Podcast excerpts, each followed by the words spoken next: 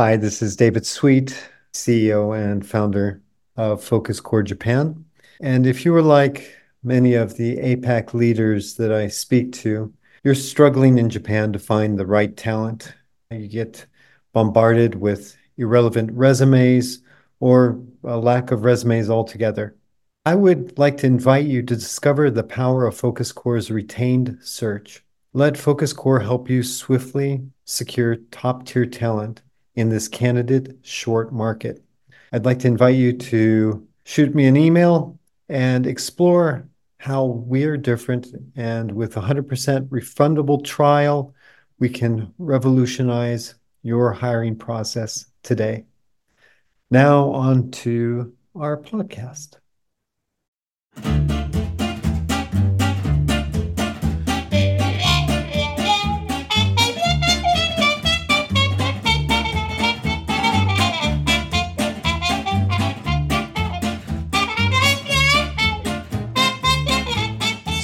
Welcome to the Focus Core podcast. I'm here with Nina Michels Kim, the Director of Partnerships, Japan and Korea for the Institute of Management Accountants, or IMA. And so I'm very excited to welcome Nina to our podcast. Uh, she was in Japan last month. Uh, and unfortunately, I did not get the chance to meet her while she was here. So it's nice that we can spend some time together um, on our pen podcast. So, welcome, Nina. Thank you, David. It's really great to be on this podcast with you. Yes, exactly. I'm so sorry that I missed you when I was in Japan in October. Yeah, so but it's we, nice to yeah chat now.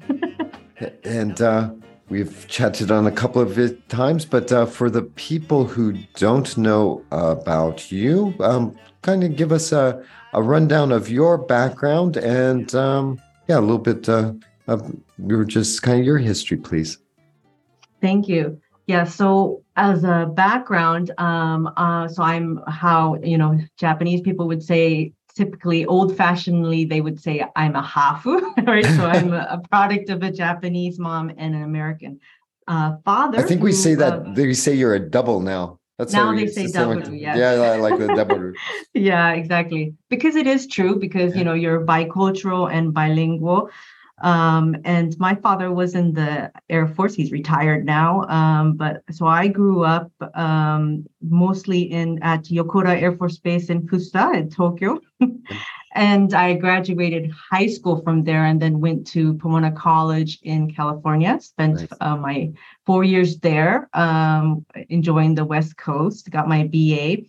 Um, and you know, my goal was, you know, to go into international diplomacy. And um, so then I went to Georgetown University, joined their master's um, for the School of Foreign Service, um, and really was trying to um, go into the State Department uh, foreign service. But then I had second thoughts during my second year. So I started to go into business uh, because you know I wasn't quite sure if uh, my Japanese language was really going to take me to Japan in the State Department. Most likely not, and uh, uh, or until very very late in my career if I can ever manage it. So then I switched to business. I was already working to pay for some of my schooling as a bookkeeper. For a um, nonprofit health organization in Washington, D.C. And that was the key uh, why I actually uh, applied, uh, you know, to many pharmaceutical companies. And uh, actually, I found my, the key when I went to um, a career fair for mm-hmm. Japanese speakers and there I met a recruiter from Sandoz, which is a Swiss pharmaceutical company. Um, and he said, "Okay, you you can join us, but you need to have spend two years uh, in our global headquarters at Basel." And I was like, "Basel? Where's wow. Basel? Basel, Switzerland? yeah, exactly. A two years management training program, and um, I said, okay, I'll do that. And then uh, two years later, I could go to Japan, which was my dream, you know, to work in Japan. And um, then I, what happened is uh, one year into that management training program, Basel, uh, uh in Basel, Sandoz merged with Ciba Geigy, their yeah. their rival, and they became Novartis. And so all these plans went, you know, they were kind of went down the drain. and um, they, I was uh, really disappointed, but actually it was also fun to work on the merger uh, as I was in the corporate train controlling training. Mm-hmm. Um, and then uh, contributing to headcount reductions, uh, you know, doing the all the cost savings, and you know, working my way up in corporate finance there. Um, so it was sort of sad, but then on the other hand, I was really enjoying what I was doing in finance. Um, so I spent six years with Novartis, Sandoz Novartis combined. And then after that, I went to, you know, I wanted to get out of uh, the global headquarter environment. If I couldn't go to Japan, then I'll go to another Swiss affiliate of another company. Um, and I chose um, MSD, which is uh, the Swiss affiliate of Merck and Co. Mm. Um, and uh, I spent eight years there. Uh, initially as manager of financial planning and analysis um, and I got my CMA there, the, which is the US CMA, uh, which I'll explain later, but it stands for Certified Management and Accounting. Um, and uh, that uh, was really nice. The company paid for it, let me have time off to study for it. And I, um, from there, I got a better position. Uh, I was leading a team of four, became financial controller, uh, head of compliance um, and also worked also on the regional um, financial planning and strategic planning. So that was really nice. Uh, I spent eight years with MSD. Um, but as uh, you know, with a family, etc., and due to many reasons, I got out of the pharmaceutical industry and um, had my created my own company.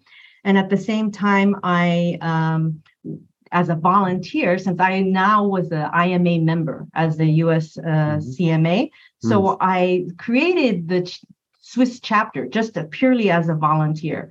Um, and I had a lot of other members who really wanted to also support creating, uh, establishing a chapter in Switzerland. And it was quite successful, thanks also to the members um, that helped me. Um, and uh, very interesting is that because it was so successful that the um, IMA CEO, CEO and president, Jeff Thompson, came for our charter ceremony. And at that meeting, he saw what we did, and he said, "You know what? I would. It would be great if you also set up the um, whole operations for IMA in Europe." And that's how I got started working for IMA. So nice. I spent about eight years setting up um, IMA's operations in Europe. So set up the Zurich office, um, also Amsterdam and Europe, and um, has is really big. So visited Turkey, Russia. We have a lot of members um, in Europe, and it was a really nice experience. But I've now handed over that uh, uh, that uh, whole Europe operations to my successor, and now I'm in my current role that you mentioned yeah. already, which is you know dedicated support to Japan and Korea IMA members and spreading awareness and building partnerships such as the partnership with Focus Core. And yeah. so because I'm remotely based still in Switzerland, because you know now I've been here over 25 years, this is my home. but I definitely visit at least two times a year without COVID, and you know that's why I just visited in October, and hopefully um, next early next year in 2023. And there, I hope to meet you in person, David. we'll, we'll do that. That's that's a long way to to get to. Uh, you finally got to Japan to work in Japan, which uh, well done. It's a uh, Thank you. That's actually my dream. That's what it's. That's like I, I have a blog about this, and maybe I'll you can put the link to um, in uh, this podcast absolutely. uh, when people come to it because uh, it's funny the the windy roll uh, road and you finally achieve your childhood dream of uh, using japanese language skills and supporting you know people in japan.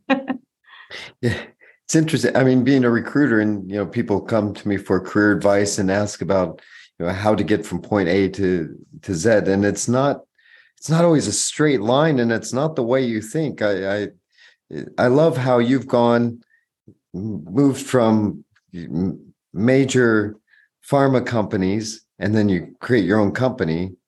But then all of a sudden, you're you're running IMA and for Japan and Korea just by you know volunteering, and then it just grows, right? You you would never predict that, right? Yeah. So uh, my colleague said, you know, life works in mysterious ways. it sure does. Isn't that wonderful? That's great. So tell us. Uh, I mean, we want to talk about the the IMA a little bit. Let's let's start there. Tell us about that. Thank you. Yeah, I. It's really interesting because it is. Um, you know, from the entry point of the working as a finance professional, mm. but I still get to work together with um, with finance like like-minded people. Have people who are like me who were financial planning and analysis or cfos that i was reporting to and supporting. So it's really interesting combination how i pivoted from um, being a financial professional and actually being in business development um, supporting them. So IMA is the global association for people like you know financial planning and uh, analysis uh, managers directors uh, all of our members we have about 140000 members worldwide.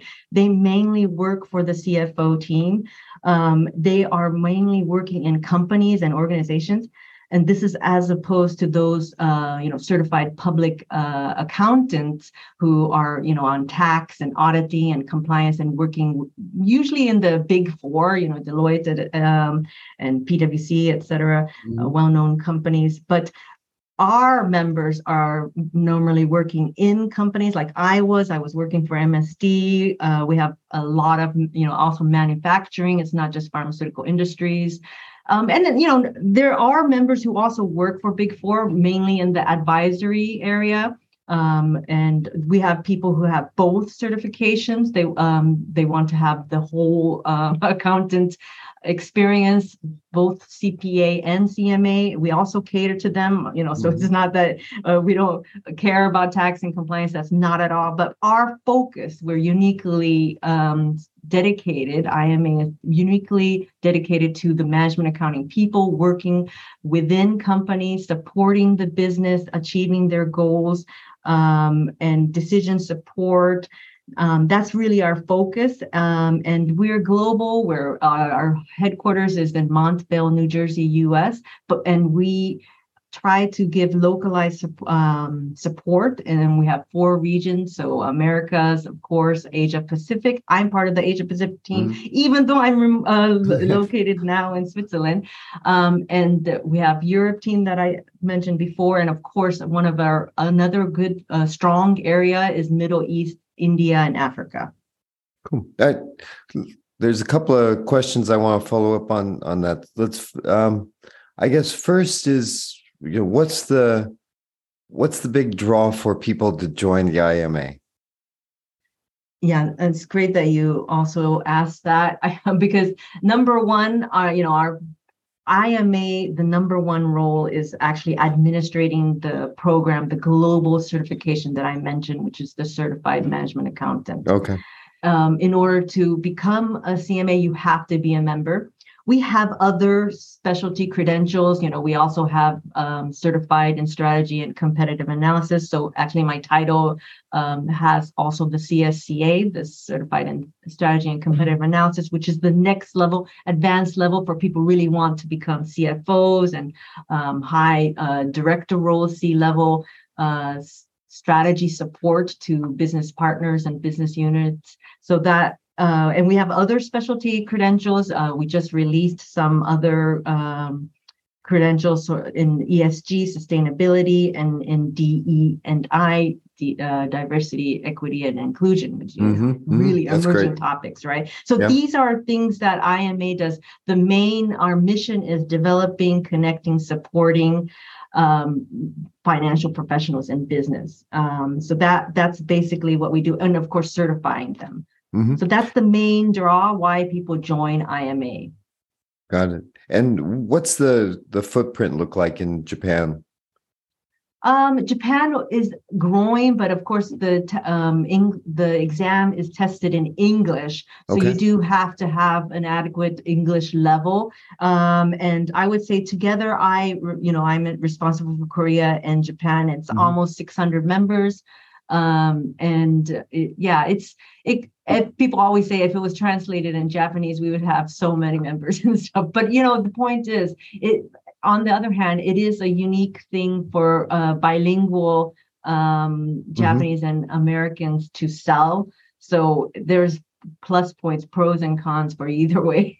sure. Yeah, absolutely. As a as a recruiter, I think it's a, a huge uh, point to have on their resume, right?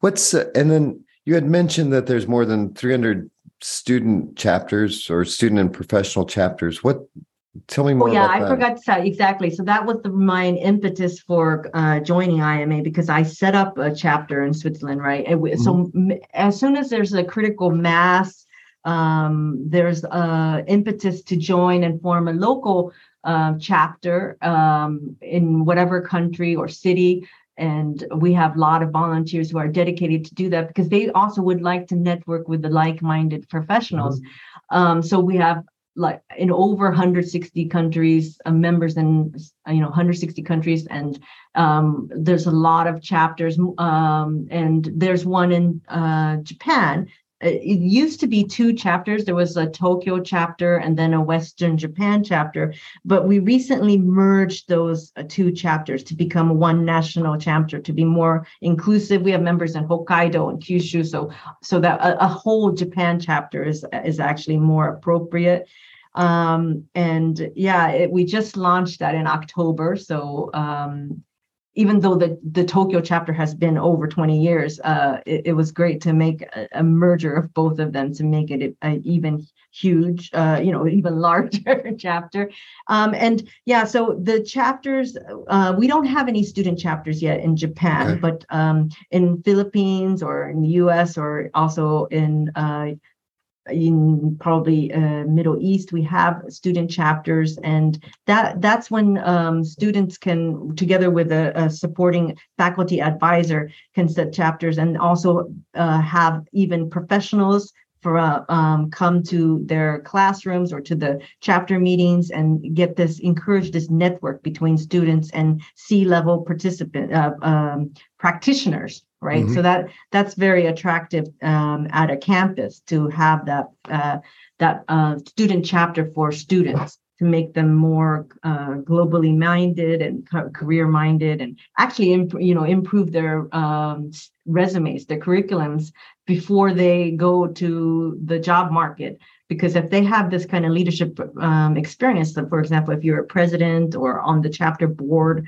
of a student chapter that makes you high you know kind of marketable uh, eh, marketable to other uh, companies and to see wow the you know that's initiative being a leader as a student balancing like uh, studying together with uh, becoming a volunteer I think that's also a lot of students have um, found careers that way or their first entry level job by being a part of a student chapter. Hmm. That's great. I I'm I know that uh, just in in speaking with you that you know the IMA has so much uh, so many wonderful resources, uh, training uh, as well as you know the certific- certification, but you know being able connect others and supporting them and you have such a huge network so i, I think i applaud that. I'd um i'd like to kind of broaden our, our topic from just because you have so many members and you're you're in a, in touch with uh, so many finance professionals. What what do you see now are the challenges that finance professionals now face yeah, it, I'm glad that you asked that because it's really, uh, really challenging for um, financial people. I mean, I think all uh, all career people, all industries, but especially finance people. And I think the pandemic has brought on a lot of um, new implications and also, mm-hmm. you know, uh, automation. So what IMA has done is we recently uh, released a new report uh, where we highlight the six mega trends um, that are impacting financial professionals. And the first one, of course, is remote work because of the pandemic.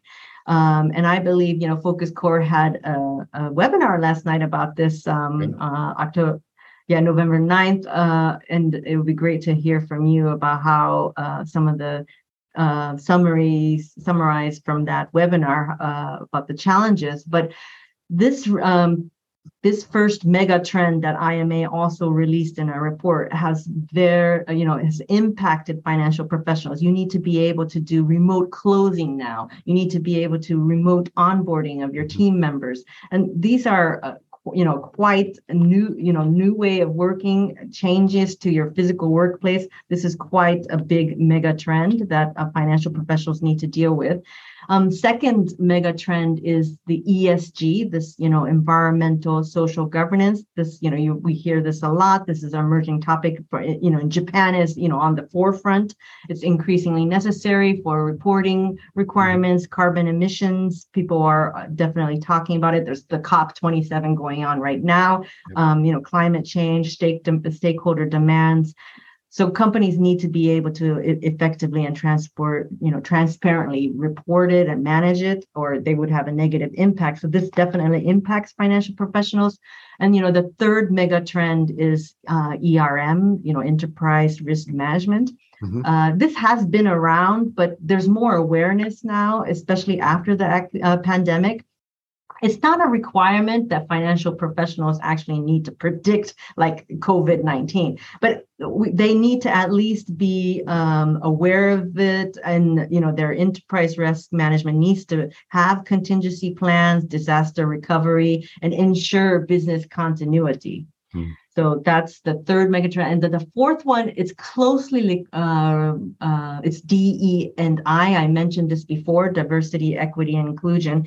This is the S part of ESG, right? The social yeah. part. So it's very, uh, it goes hand in hand. It's uh, very uh, necessary to do the equity part you know also customer representation for you know also on the board of a company. It's uh, it's a competitive differentiator. You don't have only the same ideas and culture so it's also part of the branding of a company. So it's critically important. So that's we said that's the fourth megatrend and the fifth one is what we maybe also i mentioned before automation and technology finance people really need to have this have you know transform their whole function. And that's why we have hand in hand financial uh, transformation uh, if they don't have uh, a if they're not using ai and machine learning and programming of bots you know they're completely you know going to be dinosaurs right. uh, they they really need to um, have uh, automate repetitive tasks so that they can go into value added tasks and support the business. So that's definitely the fifth megatrend. And the sixth one is closely related to that and that's about upskilling because if if and continuous learning. And that's what I should have mentioned more about the IMA value to members or to to the um, to the world community as a whole is is our um, you know prolific offerings of uh, CPE or continuous professional educational offerings because this upskilling this this la- you know a trend, mega trend of upskilling and continuous learning. This is so critical for finance people, right? Yep. Because if if they do not do this, then you know they could be um, irrelevant. They have to future proof themselves. They have to be aware of you know data visualization, Tableau, blockchain, RPA, mm-hmm. you know, and not only that, but also work on the soft skills because all these trends that we talked about, remote work, uh, DE and I, and ESG, you they you do need to have the leadership skills. You need to have the um, soft skills how to deal with um, different cultures how you know how to um, coach people remotely. This all these yep. things are so important and that's why it's upskilling not only in the technology and analytical fields um, you know and also to be fast. We also have courses on agile and scrum. All this kind of stuff is so important. So that that's the six mega trend of upskilling and continuous learning. So I, I believe that especially after COVID, um, these you know mega trends they're continuing to grow in importance, right? So. I think upskilling ties all of these six mega trends together. That's a lot. That's a. Is there a a link to the report? Okay, yes, that's a great idea. I could also um, send you uh, things. Uh, we released that report together on the International uh, Management Accounting Day, May 6th. Right. And I, I will I will send something about that. That's great. Yeah, I mean the those are huge, right? The those mega trends. So the six remote work, environmental, social governments, uh, ERM, enterprise risk management, diversity, inter equity and inclusion, automation, and upskilling and continuing education. So, the yeah, we talked about remote work yesterday, and I think one of the the biggest challenges around that was just as you'd already said was the management and upskilling and learning how to manage everybody wants to do a good job or that they were forced to during the pandemic to just work remotely. Now, how how do managers change how they they work? Um, can they work in Japan?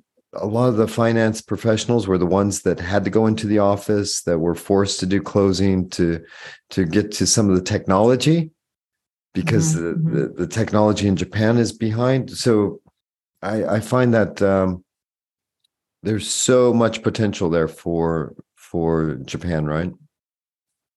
Yeah, exactly. I'm surprised that even our, I shouldn't say surprised, but we should be at the forefront about that. But the IMA finance department was so also able to do you know, like um, we were quite ready about this, all of our technology and remote closing and remote publishing of our um, magazine. I because I think that you know, I in Japan it wasn't completely locked down, right? Mm, no. So yeah, and that's why they they they got away with it kind of, and so that's why they're behind a little bit in Japan because for a lot of countries it was quite a complete lockdown. You really couldn't go yeah. until uh, to the office unless you were first responder you know like mm-hmm. uh, nursing and medical fields or uh, grocery markets etc so it's um, then you're forced to do it. You really needed to do remote closing remote onboarding.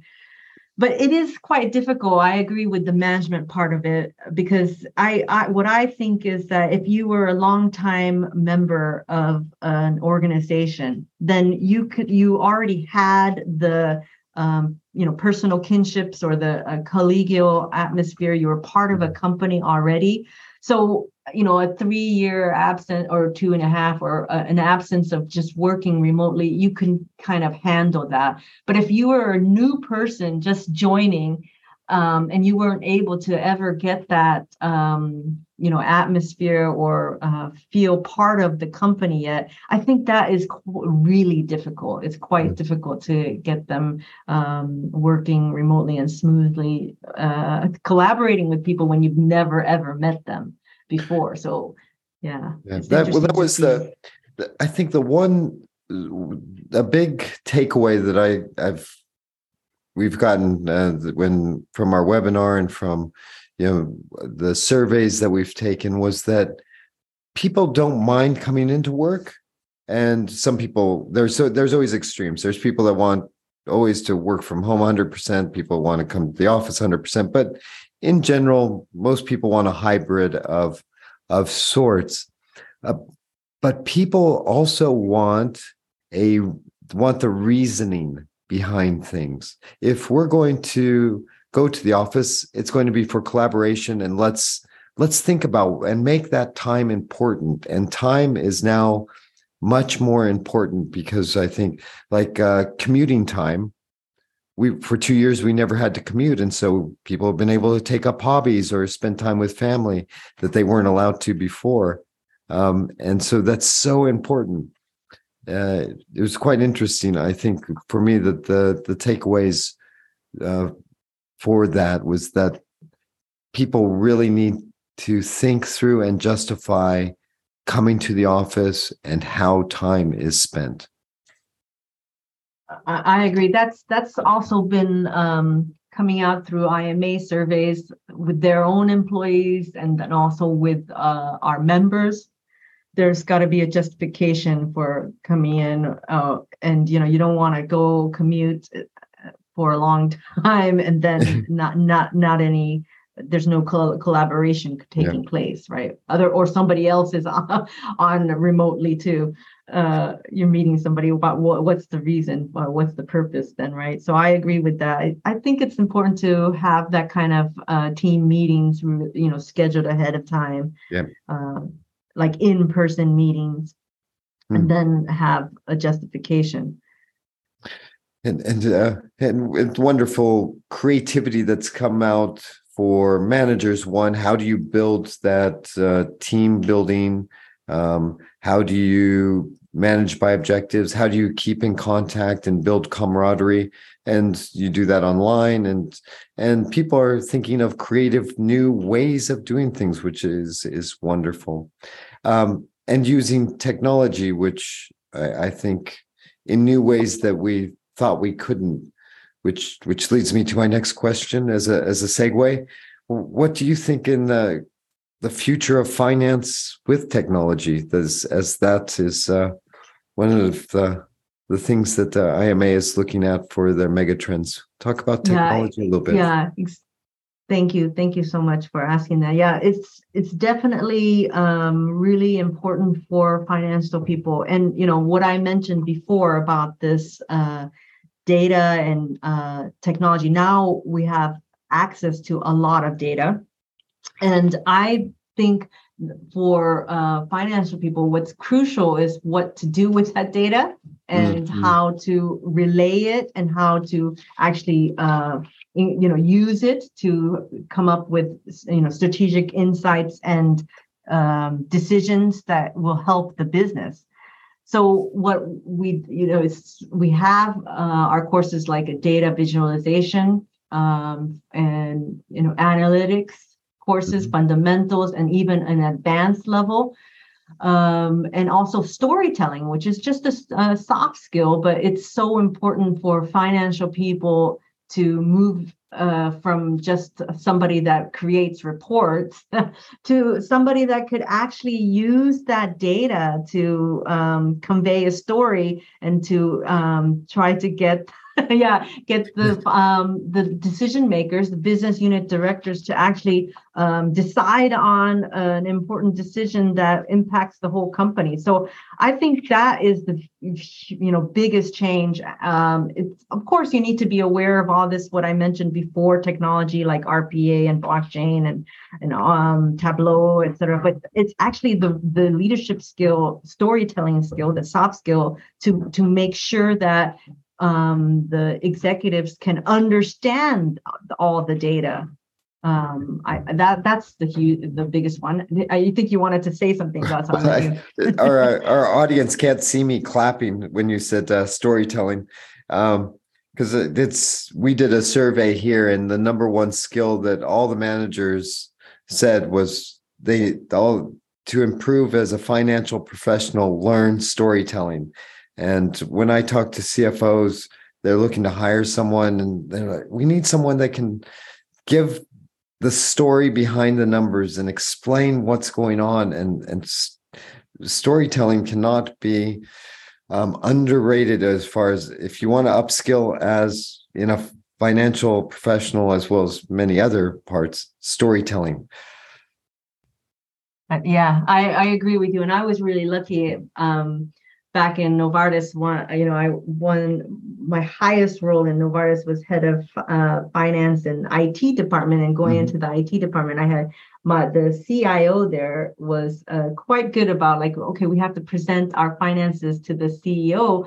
And we what's our story? You know, nice. like I, and I would have never if I had was stuck in the financial um, you know siloed finance department. I don't know back then, especially if I would have ever um, come across that or like, wow, that's my duty too. It's not just coming up with the numbers, but actually what's the story.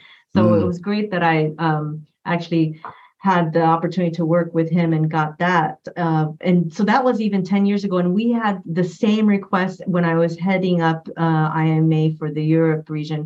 Mm-hmm. Lots of requests also um, for building up financial people so they could have this strategic insight and um, convey a story, the storytelling skills. And IMA does have a skill, storytelling for financial professionals. We have a course about that. So um, that is uh, quite one of our popular courses, uh, highly in demand. It it, it is definitely difficult um, for a traditional finance person um, who perhaps you know was more on the reporting side, really um, heavy into data and details to come up and to see the overview um, uh, you know the complete story of what they're trying to do um, for I, that to move from details to insights mm. to the overview is quite difficult and that that's another skill that um, financial people need more and more mm. Well, one of the the questions uh, you were when you were out, you were, you met Jonathan and Hisato from our team, and I I talked to both of them about how to develop as a business partner and and move towards a strategic enabler role. How do you how do you see that? Um, how do you see financial leaders improve and and move towards that strategic enabler role? Yeah, it's it's great that you asked that too. So I mentioned already about, you know, the data is there, you know, how to use it and relay it. So that's part of the storytelling. But also another thing is the analysis part, right? Mm. So the financial planning analysis part. And analysis is really what we're now seeing is not just, you know, you know, there's a many different forms of analysis uh, starting with the basic, uh, you know, analytical skill, predictive, and then prescriptive, which is solving problems. I mean, this is something that not all financial people can do, but mm-hmm. it's if you want to become this enabler and business partner, it really is. And that's what I've also mentioned. I, I came into this role mostly within um, when I went to the Swiss affiliate in MSD, where I actually I was solving uh, problems together with the business unit director. And this is, um, you know, being a business partner to them. How can we achieve your objectives and and uh, also the company objectives together? So this is something that is quite um, and again it's it takes going back uh, changing from the long time ago bookkeeper transactional uh, processing type of person into somebody who is the strategic enabler. It, mm-hmm. it you, the analysis part will help um, the tools that you get. We have also a whole complete um, uh, course curriculum on financial planning analysis to get this um, insight how to become go from predictive pre, uh, prescriptive analysis. And you get the tools so that you can support decisions um, and also the soft skills. And you know what i mentioned i also have this other specialty credential this uh, you know co- strategy and competitive analysis. That was really great to also learn about strategic insights and you know like uh, you know bluefield all this kind of uh, how do you help with um, business unit directors and the company to become more competitive mm, this mm, is something mm. like it, it's almost like a um, mini mba course right it's wow. like getting this kind of information is so important so that you have the business acumen to become a strategic enabler you cannot just be um, a financial professional only yeah. knowing about financial accounting subjects and topics. You really need to have this kind of business uh, acumen and, and almost this mini MBA thing that to to have this kind of uh, be a strategic enabler. That's mm. my opinion. Yeah. so uh, we have those tools, and it's it's really again going to upskilling. Um, and, and, maybe it's also part of your personality. I uh, one of my comments as as a you know I've had almost I know 13 to 14 years of financial professional experience my feedback the strengths was i was such i gave good customer service you know right. like i wanted to be a su- supporter of them and always went out away got, got out of my desk and went out of um, you know my little uh, cubicle or office or my uh, and went to the um, people, the business unit directors themselves, and went there to their desk, tried to help them, tried to um, understand their issues and to become a strategic enabler. I, I think that's the key. Um, have the tools, go have this uh, analysis of FP&A tools, go through our courses, get the strategic insight to the uh, competitive analysis and uh, certi- uh, strategy certification, mm-hmm. but also your personality of getting out and trying to support, like kind of like a customer service within a company, internal consultant within a company, right? Mm-hmm. I think mm-hmm. that is so important. If you have that um, take your take yourself out of your comfort zone, not just doing reporting and um, in your own office and playing with thing uh, Tableau and everything just by yourself on your desk, but actually going out right and helping. Yeah, yeah. So I, I a couple of things to take away. I mean, the first is just that uh, being able to be a leader that's seen I think, and especially now with this, you know, working remotely, it's so important to to take the initiative to, you know, turn on the camera and call someone up, and and have you know just a quick "How are you doing?" and and be able to be that leader. Um, but the second part that I think that you're really highlighting very well is the development tool of it. And obviously, IMA is just amazing for that. I think you'd uh, written somewhere like 75% of IMA's courses are available for free. Um, and, you know, you have like kind of just this off the shelf standardized training um, that employees can use, uh, employers can use, which I think is fantastic, right? It's, it's spot on. It's um, very skill specific to, to finance professionals. Um, I would love to spend a little bit of time kind of just talking around the IMA Finance Academy. And eh, because you had mentioned like there's a couple of, there's two tracks through that Finance Academy. And I think that'd be interesting for our listeners to hear those two.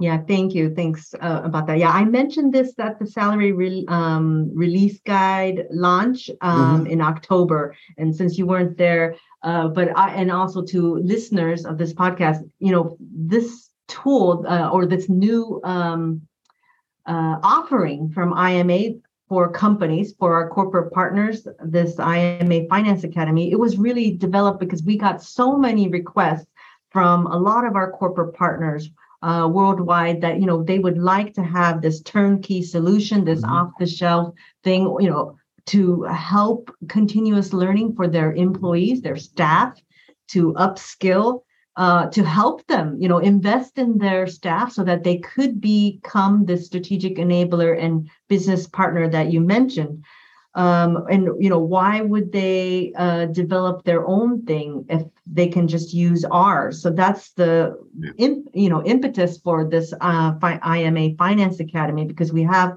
we're you know like a prolific developer of, of content uh, for our members you know why we do that again just to say about this even before this upskilling the need for upskilling because of automation technology. IMA was always about continuous learning.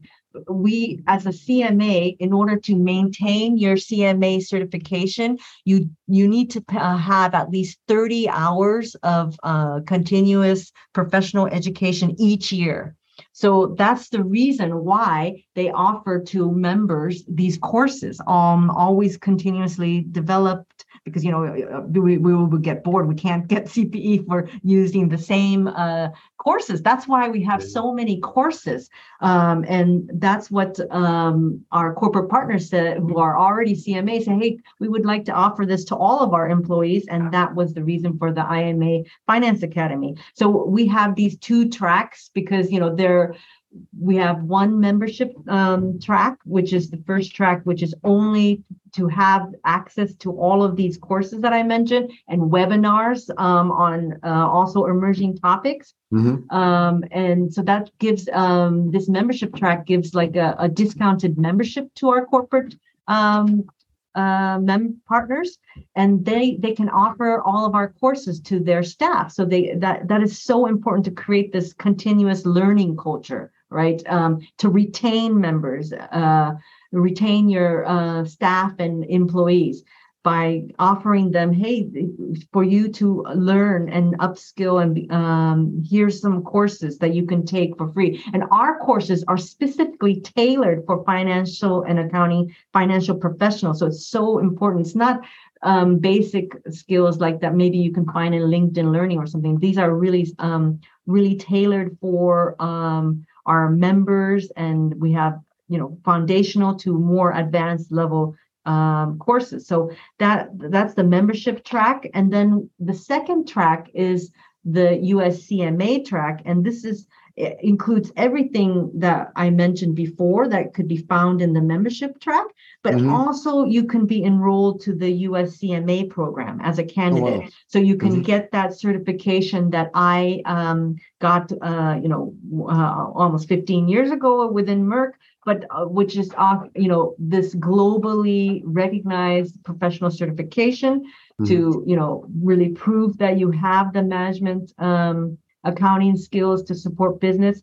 And that's what i was also uh, for i forgot to mention this david but you know through upskilling when i got the cma i got so much more confidence in myself mm. because i've had this tool that i passed this exam. That's what enabled me to more go out more to the, to the business units to to actually um, have a say and to voice my opinions during uh, corporate meetings so i think that's also giving this confidence is also mm-hmm. a big role about having this cma uh, behind your name on your you know your business card uh, so you know this cma track uh, compared to the membership track. This is really for your high potentials who, you know, CFOs, um, FP&A people, financial planning analysis directors, finance directors, people who will, you know, who are in the succession plan to move up.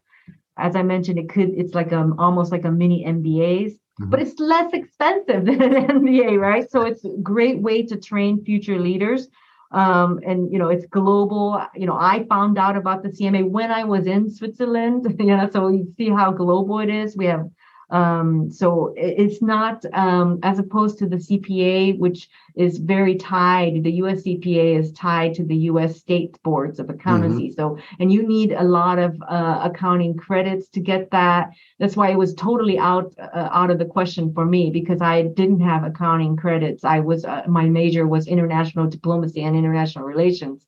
So uh, for me, the CMA was clearly my uh, profession of choice because and also it was uh, at that time you know i could take it in switzerland um, and it was my area i was definitely right. um, all about uh, you know value creating not looking at the past not looking at taxes and compliance and regulatory reporting. I was all about trying to help businesses, decision support, um, you know, planning and analysis, which was my title, you know. Mm, so that right. is totally CMA. So so the CMA track, you would get the um, you know, as I mentioned, it's like you get the um, enrolled inside, you're entered into our program, you become a candidate. Um, and the you know the CMA is really focused. The exam is focused on the 12 core areas that are necessary to become this business partner and strategic enabler that we mentioned. Mm-hmm. Uh, it's it's two exams. Um, each exam is about four hours each. Um, they're challenging, rigorous, um, especially for non-native English speakers. But globally, our pass rate is about 50%. Uh, so it's mm-hmm. achievable, it's feasible. And I think that's important. So also for full-time working uh, professionals. It's fantastic. When I, it's, uh, that's why it's so exciting to partner with you guys. So when I, because doing the executive career coaching for people and and there's two things that professionals who are high achievers need to work on is one is skills the other is network. And usually technical professionals are very good at the skills side whereas sometimes communication people are very good at the network and it's very challenging for potential high potential executives to meet both of those needs, those skills in the network, and to have that, to bridge that confidently. And that's the wonderful word that you used was uh, having the confidence to do that. And that's why I think the the academy is just exceptional because it helps those high potentials bridge that gap and that small investment is a huge investment in a career and what's going to happen at the end of when they are certified so um, that's very exciting nina i think that's a, a wonderful program uh, for finance professionals so thank you for sharing about that Thank Um, you No, I love to. I, I loved how you summarized everything. I wouldn't. I, I couldn't say it any better than you did. yeah, it, it, really is. Um, and getting it early on is even better for your career. But yeah. even it, it, well, you can even do it right right now. You know, it's and and it's like transitioning from like the oh, uh, if you want to use it as a vehicle to transition from um, traditional accounting to go into management accounting and financial planning analysis. That's w- one of the main reasons why people do it in Japan too. Mm-hmm. So, um, as we're, we're, we're coming up on time, one of the things I love to ask all my guests is um, uh, is to ha- have an omiyage for listeners. Um, so so I'm very excited. I'm I'm on pins and needles, Nina, to hear what uh, you might offer for an omiyage for our listeners today. Yeah, I'm so glad you asked about this. Uh, so the omiyage for your listeners, and actually all of the uh, individual clients and companies of Focus Core, if you might still be unsure or you're like uh, considering about the IMA Finance Academy or the USCMA, but you're still not quite certain about taking the commitment. What we have, uh, so the drum roll, you know, three months trial opportunity for you guys to try out IMA membership for three months for absolutely free. And when I mentioned three months trial, um, IMA automatically offers a three months grace period to our membership. So, so this means uh, even though it's three months trial, it's actually uh, six months six duration. Months. Mm-hmm. Yeah. So everybody can try out IMA members, use our resources, take advantage of our, you know, continuous professional educational courses for free for six months um, and the best part of this is that within the six months, you know, as I mentioned, to to become uh, to enter the USCMA track, you do need to be a member. So you already have the membership part paid for. So you could just sign up for the CMA uh, exam during that three months trial.